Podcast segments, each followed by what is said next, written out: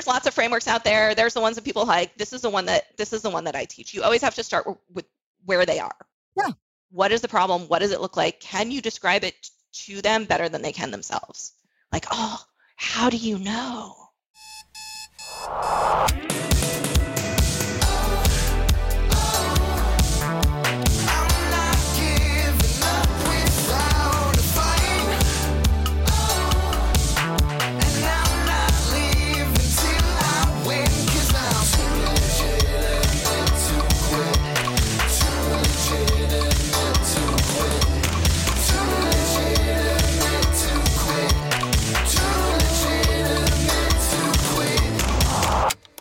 Welcome to Too Legitimate to Quit, instantly actionable small business strategies with a pop culture spin.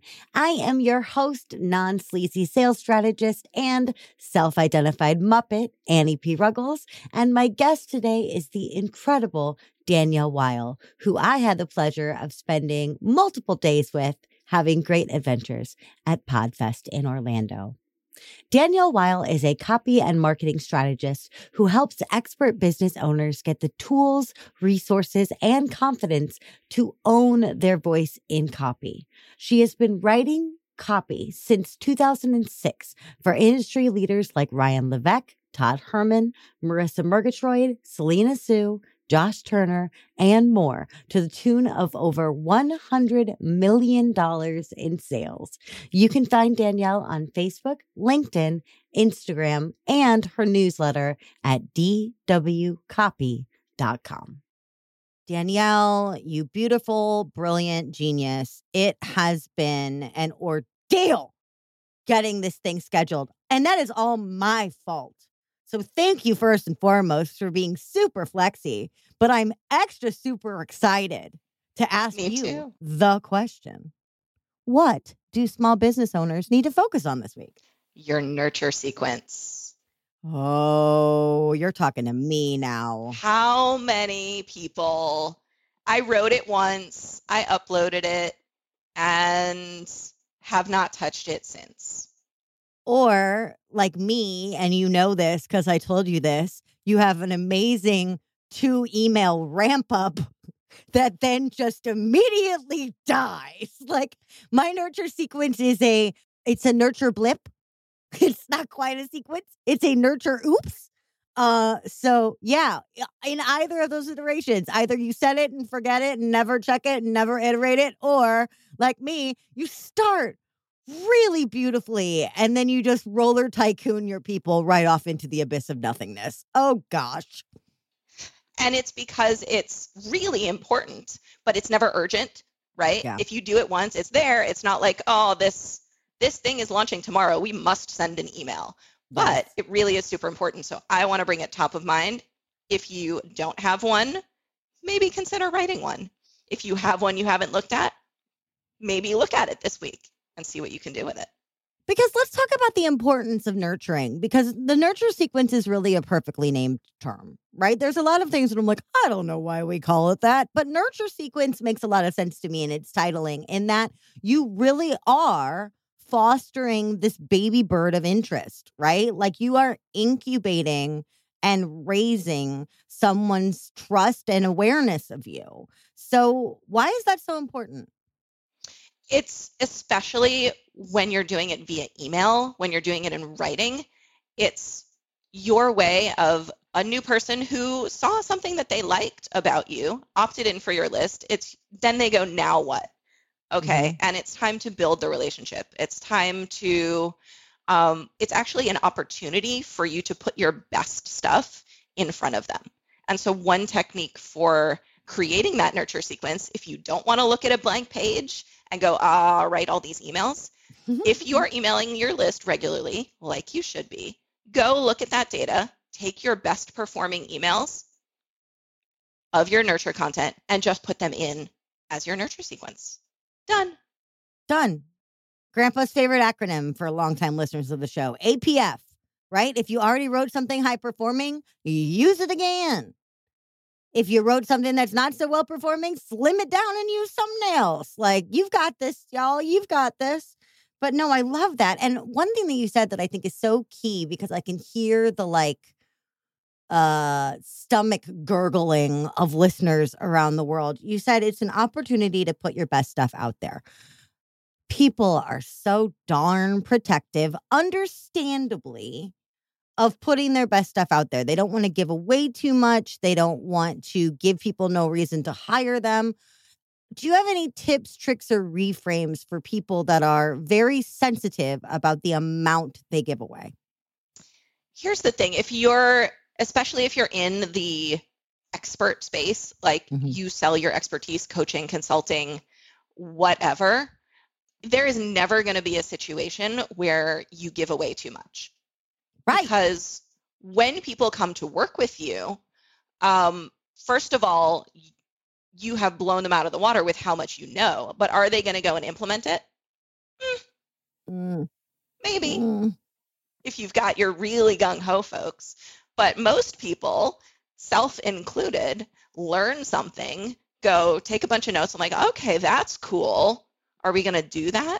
You need help. And so even sharing your knowledge, there's no situation in which that will prevent someone from coming to to say like, "Oh, all right, I got it all. I'm good." They still need you. They still need you. They still need you because they need that handheld component, right? And especially when you're proving your expertise, you're probably not their first expert. They have likely explored this space before. So you need to take the opportunity to deepen their understanding of you by showing how you're competitively different and how your expertise varies, right? So the nurture sequence isn't just about proving yourself, it's about differentiating yourself and letting your personality come through. Because again, this, it's a mm. really crowded space we're in. There's a lot of people doing what you do and putting a different spin on it. Um, of course, no one is you, which means that your flavor of ice cream uh, as I call it. I always ask clients um, and people like, "What's your favorite ice cream flavor and why?" Mm-hmm. It is a mm-hmm. great story, which almost always turns into a great email. Yeah. Now I'm so, sitting here trying to answer that myself. Gosh. Well, I'm. Let's do it. What's your favorite ice cream flavor and why? My very favorite ice cream flavor. Jeez. I think I'm a standard mint chip. Oh, is that standard? Like I think no, it's not standard. Like I I think a good, well delivered, well executed mint chip is a thing of beauty. I agree. It is my favorite flavor too. Hey, there we go. And I've told this story. First of all, I think like um, I'm a redhead and I wear lots of green, and so my brand is basically mint chocolate chip. And but but I tell this story about like that is my favorite ice cream flavor. When I moved to Israel, um, 14 years ago, you can't get it here because no. Israelis think that mint chocolate tastes like why would you eat something that tastes like toothpaste? And by the way, that email is in my nurture sequence. So if you go and get on my list, you will get the whole explanation of my husband's reaction to my favorite ice cream flavor. Oh, okay. Well, I had to learn how to make it myself from scratch when we're in Orlando, we are going to eat nothing but mint chip ice cream, like three All meals right. a day. Um, you, you got to get your fill, and then we'll take a bunch um, of Lactaid. right, but mint chip is like what I love about mint chip is that it's a refreshing ice cream because it's got that like crisp, cold mintiness, but it's like you could have it on a hot day, you could have it on a cold day. It's like universally lovely and always like crisp and fresh and surprising and soothing. And then the chip just gives you that little bit of crunch. Yep. To remind you to like slow down and actually chew. Yeah. And the story that I tell about it is it actually tastes like freedom to me. I just oh. realized this because we had a Carvel around the corner from my house. Yeah. And I grew up in South Florida. You don't walk anywhere. It is armpit hot and nothing is walking distance. But the but the Carvel, like it's it's very humid, like South Florida. But the Carvel was walking distance. So I remember being 10 years old and being allowed to walk to Carvel to get ice cream for the first time. Whoa. And of course, it was mint chocolate chip. And so I was like, oh, and when it's armpit hot and you're a 10 year old and you walked there, that mint chip is going to feel like the most refreshing thing you could imagine. Amazing. And so when you, I love asking this question because there's always a story or there's always a metaphor you can make with the ice cream itself. And it's like instant content. See, okay, you're bringing up a really amazing point that I try to stress all the time that I never, ever really nail, which is there are emails that seem ugh, annoyingly off topic, right? And then, and those exist, right? And there are emails Mhm. sometimes, even from email strategists and copywriters that I get that I open because they have some catchy gotcha subject line. And then I open it and I'm like, okay, but why did you send me this? And that's not what I'm talking about. What you're talking about is your life being content for your emails because you can always find a way to relate things back to your work. This freaking podcast proves that. We have pulled marketing and sales and business and branding and accounting lessons out of the weirdest stuff right? But, we're drawing the line, we're drawing the comparison. So when you're saying, you know, think about your favorite ice cream, think about your favorite ice cream as a metaphor. Think about your favorite ice cream as a prompt. You're not just emailing me to be like, my favorite ice cream is mint chip. What's yours? Interesting choice how you how you house that, right? But I think some people are like, oh, I could just email whatever I want. And other people are like, if it's not the most literal application of my work, I can't do it. There's so much gooey goodness in between there, right? So, how do we know when something is ripe to be converted to content and when something is just not yet cooked enough to come in? First of all, I believe that anything, you can write an email about anything. And I've Yeah. done it. I've written emails for the same product back in, in my early days as a writer. I used to write three emails a week for the same product. And I did that for five years. Mm-hmm. You have to get really, really creative. Yeah, you got to diversify. God, that's a lot of emails. You can turn anything into an email. The key is following the right structure. First Okay. of all, using good writing techniques, which I call kind of like um, the Hollywood, the Hollywood intro, where you sort of start in the middle of the story, grab someone Yeah. in, and then be like, yeah, this is actually what it's all about, like a movie that starts in the middle of the action, and making sure that the point, the the lesson, the takeaway is something that matters to your reader, matters to your audience. You gotta have a takeaway, y'all. You can make any story, whether it's compelling story writing, uh, great metaphor, you know, sexy language, whatever it is that that you're doing in your email. If the takeaway is not there, people are going to read it and go, "Well, okay, why?" Mm-hmm. Mm-hmm. Mm-hmm. I feel the same way about memoirs. I have made so many freaking enemies in the personal development space because everybody wants to write their memoir. And I'm like, look, I don't care if you write a memoir, but I'd rather you write a self-help book based on your own story that has a dang takeaway.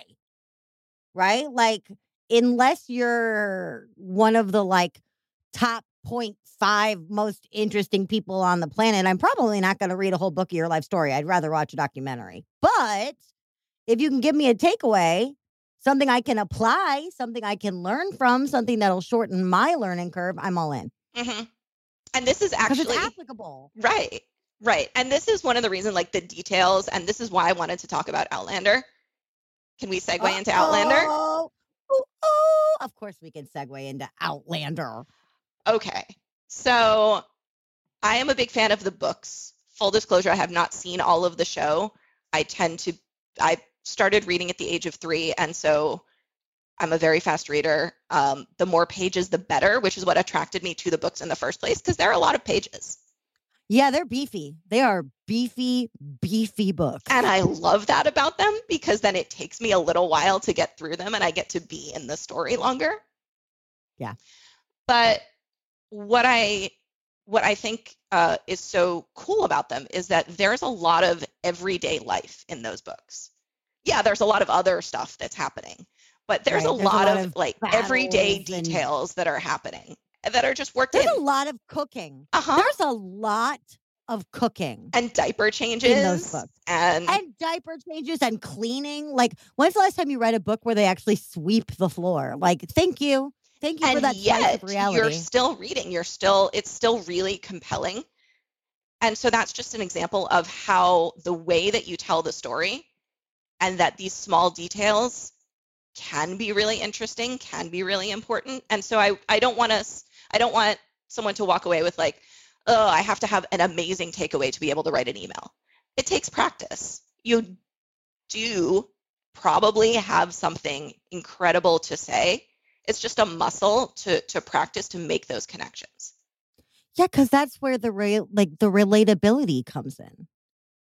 Especially if someone is very, very different from you, right? Because we're all trying to show not sameness but connection.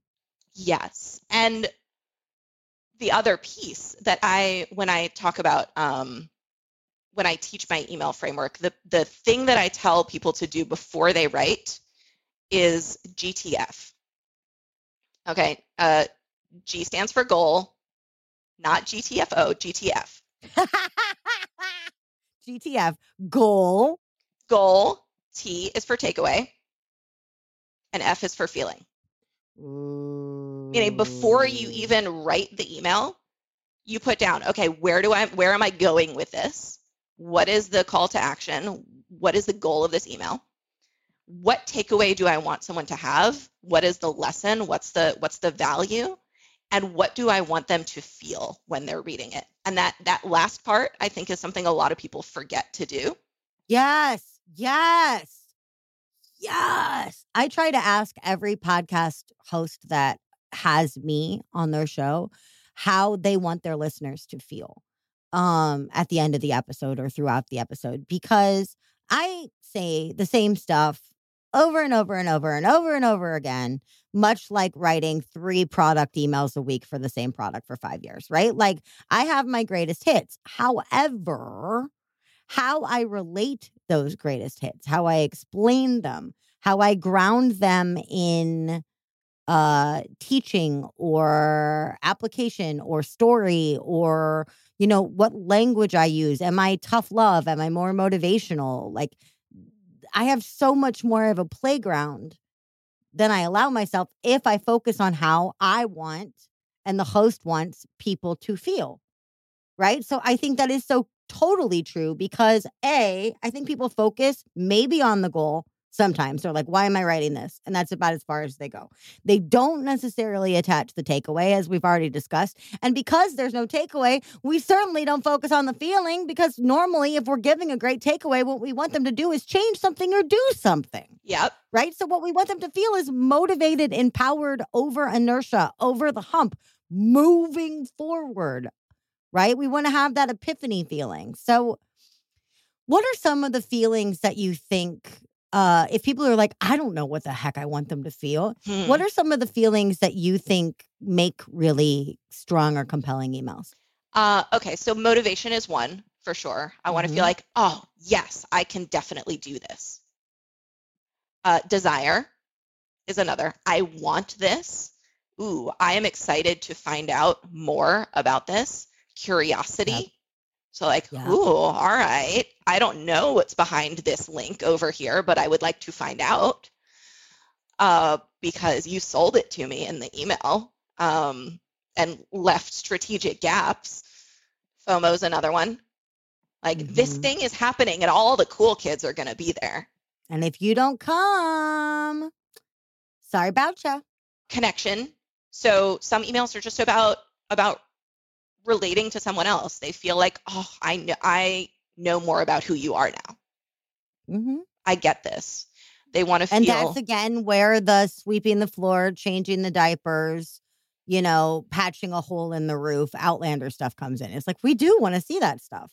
yeah. Not only that stuff, but we do want to see it because these people need to feel real to us. How come nobody ever goes to the bathroom in movies or on TV? Like, I don't need to see them go to the bathroom, but it would be really, really nice if someone would be like, hold on a sec, I got to pee. I can't I eh, I've got four kids. So whenever there is a birth scene in a movie, I'm just like, no, no, that no, that's not how this works.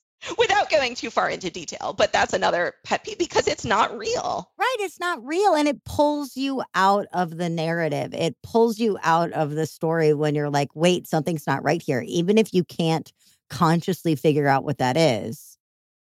If I'm watching, you know, 12 Angry Men, which takes place in one room, and at no point does anyone get up to pee, and they've been there for two days, I'm going to be like, I'm going to start worrying about these men's bladders. That's not the point of 12 Angry Men, y'all. No, and I think with movies and you know, there's some suspension of reality that happens that we've Yeah. taught ourselves like uh, to just set aside that so we can enjoy the movie. But when a show, a book, a movie manages to get that realism in there, I think we notice and I think we appreciate it. Yeah, especially because the majority of our listeners and you and me are not selling fiction. We're selling services, we're selling programming, we're selling things based on this reality. Right? So we don't have uh, the gifts of fiction to kind of hide or cloak us. We don't have as much suspension of disbelief. We're saying, I'm a real person. This is my real life, and this is how it pertains to your real life. So it's not that suspension of disbelief doesn't ever happen and that people are taking a you know a magnifying glass to your emails to see how often you pee that's not what i'm saying y'all but at the same point we do want to show the truth of it Yeah. The The the the good, the good, the bad, and the sometimes ugly. But yeah that said, that's not, and th- this is where I talk about this difference between story and narrative, because everyone's like, "Oh, tell stories, tell stories," and I think people hear that and they go, "All right, well then, then this happened, and then this happened, and then," uh, and they go very Mhm. linear, linearly through the story. once upon a time there was a little girl she lived in a house she had a sister see her sister right like no And what you're actually crafting is a narrative. And a narrative has a very specific structure to it. So you can tell your stories. Your stories will all fit into this narrative framework. I, I, I say it's like the only copy framework you'll ever need. Yeah. Problem, story, discovery, solution. Did y'all hear that So there's there's lots of frameworks out there. There's the ones that people like. This is the one that this is the one that I teach. You always have to start with where they are. Where Yeah. what is the problem? What does it look like? Can you describe it to them better than they can themselves? Like, oh, how do you know? Exactly, because that's how eventually you're going to stair step into your paid offerings. I understand the problem that you are facing, and let me show you how to get out of it. Before we share or sell the solution, we have to get them aware of the fact that we understand the problem or to illuminate something about the problem that they're currently in. Right. Well, that's the that's the discovery step. So first is like, I get it. This is this is what life looks like now. And when you do that to the level of detail and nuance that you really can, because a lot of people, um, I see a lot of the copy that's pretty surface level, and and they're not really digging into the core emotions. And when you do, people go, oh, okay, this person gets me, and they automatically make that that next leap in their brain to thinking, okay, maybe if they got the problem so well, maybe they have the solution. Yes. Yes. And so then you tell your story. You say, I get it. Mm-hmm. This is how I understand what's going on. It's either because I've been there before or because I have done it. I've helped other people out of it. Yeah. Again and again and again. And again and again and again and again. here and then the discovery piece is here is what you do not yet understand. And then you blow their minds. And then you blow their freaking brainstems, y'all. Just blow them out of the water. and then that that the reaction that you want is oh Mhm. The light bulb. We want that light bulb above the head. And once that moment had this is why it has not worked okay so now what do i do Right. now that they know now you have the curse of knowledge you actually have to do something about it Right. okay so what do i do there's your solution This is also an absolutely gorgeous framework for sales pages. i have a sales page course where i teach you exactly how to do it Hey! I mean, go grab that, y'all, right now, right? But it's got to flow. We've got to flow from problem to possibility to solution, right? And how we do that is through that discovery phase. How we do that is by showing them that we know where they are. Now, you have used this word so many times this episode, and I'm loving it. And I think there's also a fun little Outlander tie in here. You keep talking about structure. Uh-huh. And a lot of people rebel against structure because they think that structure is too strict. I always think of structure as, especially in writing, as a recipe, right? It's guidelines and firm ones, but there's still all kinds of ways that you can put your own spin on it. So you and I have previously disclosed to each other that we are beautiful, brilliant women who read trashy, trashy books. Uh, and uh, I love my trashy books. And I will also argue that a lot of modern, although not necessarily contemporary, but a lot of recently written post bodice ripper era romance is actually a very feminist art form uh, because Mhm. it puts the female, often protagonist, in the middle of it and makes her live her own life and make her own choices, right? Especially in historicals. But the reason I Yeah. bring this up is that romance has very strict genre requirements. One of them being if it doesn't have an HEA, if it doesn't have a happily ever after, it's not a romance. And as such, how you get there though can change, right? Like there's always got to be person meets person. They can't be together right away, or there would be no need for the plot. So there has to be some kind of misunderstanding or conflict, unfolding of that. I mean, it's Pride and Prejudice 101, right? Regurgitated over and over with smutty bits thrown in. So, what do you say to people that kind of rebel or uh, feel really resistant to obey or embrace structure? Hmm. It's a really good question. And the, the idea of, um, I have a degree in English literature, so I'm a little bit of a nerd when it comes to this stuff. And th- that is the reason that I don't read literature and business books anymore. And I just, because that, you know, I did enough of that. Like, okay, Chaucer, you can sit on my shelf. Okay, Chaucer, you can be on my show shelf. Like people can come over and see you and be like, "Wow, Chaucer," and that's your role now. right? I have the all those Norton anthologies, and they sit in the living room, the living room shelf. People go, "Oh." Um, they don't actually, because they're Israelis and they don't fully appreciate this. But that said, the idea of structure, and this is where this convergence of creativity comes in. People are like, "Oh, I have to be so creative to be a copywriter. Yeah. I have to be creative to write copy." And there is some element of creativity to it, but within that, there is also a lot of structure. And the way that I describe it is kind of like building a bridge. So Mhm. you're building a bridge from where your ideal audience is right now to where you want them to be, which is credit card in hand going, please take my money, Yeah. right? Uh, happy customers who come back again and again. And you are not pushing them across that bridge. Your goal is to build it, show them what's on the other side, and make it so easy for them to walk across. And if you are missing a plank in that bridge, what's going to happen? They're going to fall in the river. yeah, they're gonna fall right in the river. So that is how I I talk about structure. It's about making sure that all your planks in the right are in the right place. They can be wood, they can be painted purple, they can be whatever you want them to be. Right. You can have five or 50, depending on how much of something you need to create, but they have to be in the right order and they have to be evenly spaced. And the structures actually allow you the freedom to be more creative. It's at sitting in front of a blank page or a blank canvas going, I can paint anything. I don't know. Whereas if somebody gives you a prompt, and I've done this in workshops with people, or I've I've had a little baggie of different words, Mm-hmm. random words, Mm-hmm. the Beatles, submarines, deep sea diving, random, random things. And you have to go write an email about it in 20 minutes. You would not believe the amazing, amazing copy that comes out of that exercise because you have given someone a constraint. And so structure is actually a way to make it easier, a way to free your brain up to be creative. Y'all hear that? Structure frees your brain. It doesn't bind you, it frees your brain because you know what criterion you have to fit and you know what deliverables you have to deliver and you know how you're going to get from point A to point Z. Good for you.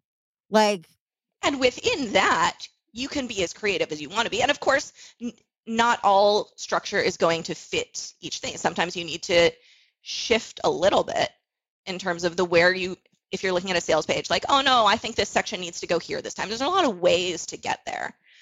But if you are working with no structure, nothing to begin with, you're just making it harder for yourself. yes, infinitely harder. Because how are you know when you've met your goals? You won't. You won't. Now, let's differentiate structure from templates Okay. for a sec Yes, please. because it depends, of course, where you're getting your templates from and what kind of templates they are. But in most cases, and I've seen a lot of them, they are actually going to give you too much restriction hmm to be able to have like there's a balance of Right. of structure right there's fill in this blank over here with a benefit Yes. right fill in this blank with a benefit or describe your describe your person's problem using 6 to 8 points which one gives you more flexibility mm-hmm. hmm Right. And which one is not going to sound like what everybody else is doing right. Which one isn't going to be like, oh, it's this email that somebody must be selling as a swipe?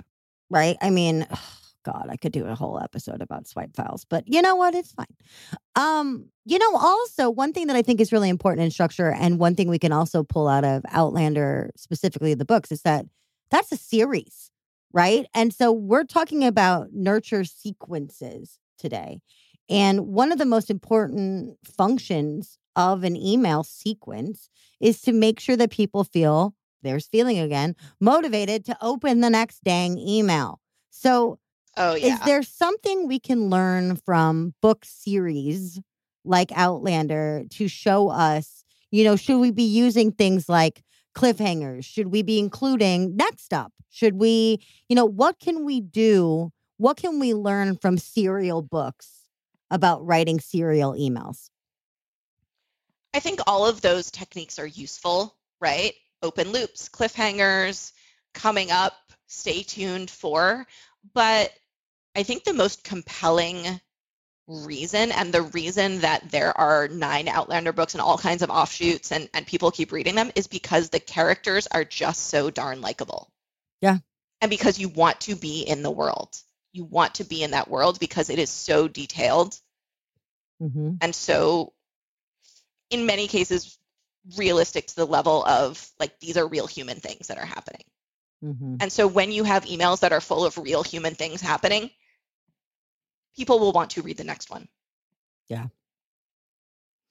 And Outlander is also a mashup of two very different worlds, right? So, and two very different cultures and two very different times and two very different worlds with these same characters over and over throughout, right? So, what about when you are dealing with a dichotomy of your own, maybe two different segments of the same audience or two parallel offers or two calls to action you're driving like how do we maintain that balance should we be doing two at once should we really be focusing on 1740 over 1945 what should we do um i think that's where and this is you know my my background working with ryan levesque is where segmentation comes in yep and where you can give your audience the ability to choose their own adventure. You ask them what they want and then give it to them, right? And so in the beginning of your nurture sequence, you can say, like, which one of these best describes you? As someone is opting into your list, you can have one question that says, which one of these best describes you, and give them four options based on what you know about your market. And then they choose, and then they get tagged, and then they have a sequence that is just for them. And this is really good when you do have, diff- you know that you have different segments of your audience who are maybe at different levels of business, who are maybe um, different in different niches. And then the more you do that, obviously it adds complications. You don't want to overdo it. But when it's done strategically, you can get very, very specific in then the way that you talk to them. And it creates more of that, oh, this person gets me. yep this person gets me and only me i would love that so many times but not in outlander although i have not read all nine books but um sometimes when things have like parallel worlds or dueling timelines or something like that i find myself loving one timeline and not the other like i read this book gosh what was it called the lost apothecary and it was like a new discovering old but they're showing us the old and i didn't really care for the new but i loved the old so if someone had ryan levesque asked me if I would like a version of only the old stuff, that's the opt in I would have taken. I would write Yeah. a whole book just of the old stuff, but nobody asked me. Nobody is segmenting novels for me, which is why I guess it's great that we're creating emails, right? for sure, for sure. And that thing about having two timelines and and Okay. Claire, so we're gonna get into the books for a second. Claire Yeah. comes into the into the 18th century from Mm. you know post World War II, and she has this curse of knowledge. Mhm. She knows some of what's going to happen. She's not the best student of history, so she doesn't know all the details. But Right. you know, okay, there's a war coming, and or you know what germs are, and the people around you have no idea. Right. You know why you need to boil water from the river. right and so how do you explain germs and there's this scene in one of the books where where she's explaining what a germ is to jamie and he's like hmm how do you explain that to somebody who has no idea how do you and relating it back to business how do you translate what you do for people just at the beginning of the journey in a way that they can understand you have the the i feel like sometimes we're in this place of unconscious competence we know our stuff Yeah. and finding ways to explain it finding ways to explain germs in the in the 18th century Oh my gosh. I think that's so huge because for her, for Claire, it's so basic. Yeah it's like clearly we need to boil this Cover your mouth when you cough and boil stuff and wash your hands. But, you know, it I love that idea of that curse of knowledge because that's so totally true. And I see that a lot in mostly, I mean, I see it all kinds of stuff, any kind of technical jargon or startupy language or buzzwords or whatever. But especially my friends and clients in the woo woo community have a tendency to use these big, like, chakra activation and your chi and your this and your that and your human design and your blah blah blah and your blah blah blah. Alchemization and awakening. the alchemization of the awakening Inner of knowing. the it right and i'm like y'all that's not actually i know that you know what that means and i know that you want your ideal person to know what that means but they might need some definitions and they might need a little bit more nurturing because it seems so simplistic to you but jamie doesn't know what a germ is Right. And that is where stories, metaphors, taking your ice cream story and turning it into an explanation of Yeah. what um what chakras are. Why not? right Someone why do not? this, please. Yeah, And no kidding give me a glossary i would love that and then it just makes it it allows you to access something that people can relate and Mhm. take these concepts that I think people assume meanings of, but everybody assumes something different. Yeah. And the, these these esoteric concepts and really bring them down to earth and ground them in something that is also sticky and memorable. yeah totally Ice cream is sticky. Ice cream is sticky, memorable, and delicious. What else? Amen. What else haven't I asked you about Outlander? Okay, so Claire, again, coming into the 18th century where the role of women, uh, it was a little bit different. A little bit different. A little, you know, and, and she is gets a reputation very quickly for speaking her mind. hmm And people go, You're not like other women here. You actually say what you think. And like that the scene in the beginning where she's in the hunt, she's cursing, and the, the, the guys are all going like, what Who are you? Right. and speaking your mind, standing out in a situation where it may be easier to blend in. I think there's a lesson there. hmm I mean, there's a lesson in your own life. You moved to Israel from Florida. Like that alone is enough of a shift. I'm sure there were many, many, many, many, many, many, many things that you had to get used to and that Israel had to get used to when it comes to you. I miss Target. Yeah. All my friends in Israel miss Target. So shout out Target and also find a way to get into Israel. You're dearly wanted. Uh and mint chip ice cream. Yes, yes, that too. Although I have my trusty ice cream maker now. There you go. It's actually surprisingly easy. really? Yeah. Huh. All right, everybody. Your homework this week is to make ice cream. No, just kidding. It's not. But your homework this week is to think about your favorite ice cream. At least that's going to be part of it. right? But I think that's huge is, you know, and change is scary. And I think sometimes when we're writing these emails and we're promising these great big life altering changes, we lose track of the sight that the problem is scary and that that also doesn't mean that the solution isn't also scary. Yes. Right? Like changing something, getting over the hump, getting what you want, looking at yourself in the mirror, understanding your past mistakes and correcting them or missteps and correcting them, challenging yourself. All of these things are scary. Right. So that's another reason why we can't just jump to the solution because we think it's so much easier to talk about than the pain point. That can inflict pain if we rush too quickly to the end goal. Like Claire has to struggle to learn how to live between these worlds. Claire and Jamie have to get to know each other after they're married. Like, you know, there's a struggle here. There's a mountain to climb here. We can't just have Claire go back in time and suddenly be like, ah, feudal life. This works so beautifully for me. And yes, by all means, I will stop speaking until spoken to and I will do nothing but make babies. Sure. Like, no, that's painful. That's challenging. That's change. Right? Like, as much as you wanted to move to Israel, I'm sure parts of it were tough. But you decide that you want to go back and meet an author from your shelf, not Chaucer, hmm not Chaucer. Not Chaucer. But you're going to go back and you're going to have a discussion about writing with a writer and co create something with a writer from history. Who are you co creating with? I mean, I feel like the the answer is clear, Diana, and she's still she's still around. So, hey, if you're listening to this, If you're listening, book 10 could be right now. Imagine. Amazing. All right. And what is the best way for our listeners who need you for their emails, for their projects, for their nine book anthologies?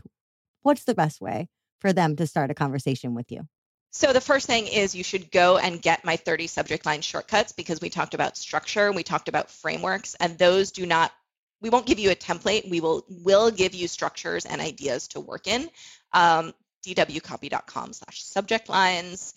Go get it, and then you will get my emails, and you can read all about why my husband thinks mint chocolate chip tastes like toothpaste, the wild boars in my front yard, and all kinds of other adventures. And then once you do, let me know that you've got it by sending me a DM on Instagram And what's your Instagram? at Danielle K Weil W E I L. phenomenal. Y'all, go get that subject guide. I'm going to get it right now because if you're on my mailing list, you know that mine have not really been up to snuff lately, but that's why I have a podcast so I can meet people who tell me to fix it. Danielle, it has been an absolute delight having you here sharing time and sharing space with me on this plane. I'm so glad we didn't have to go back to feudal times to get it done. Me too. Thank you for being my guest today. Thank you for having me. Y'all, I will be back in just a second with my final thought and your homework for the week. So go grab a cup of your favorite ice cream and come right back.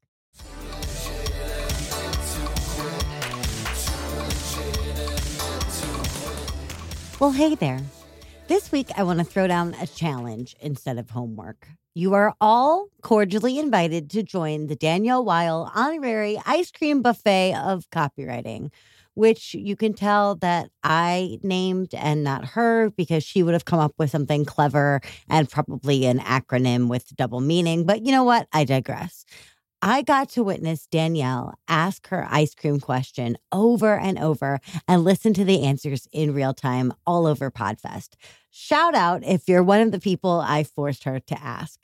Danielle asked all kinds of people with all kinds of different podcasts, and every single time, two identical things happened. Number one, just thinking about ice cream lit up every single person and conversation. And number two, every answer we were given was shockingly deep and surprisingly meaningful to the person. It just clicks. You find something resonant and you double down.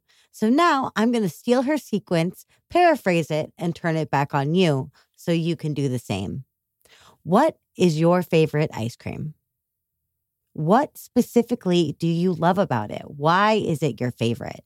Maybe it's a memory, maybe it's a aspect of that ice cream. How is your company, your work, or the value you provide just like that ice cream?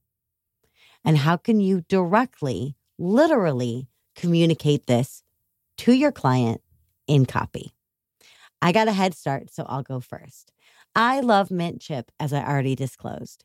I love that the mint adds a whole new layer of crispness to the cold sensation, and the chip forces you to chew instead of just gulping it down.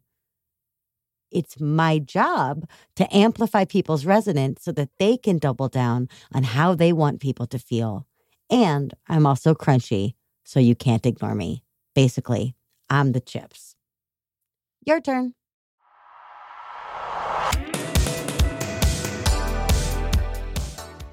Hey, thanks for listening.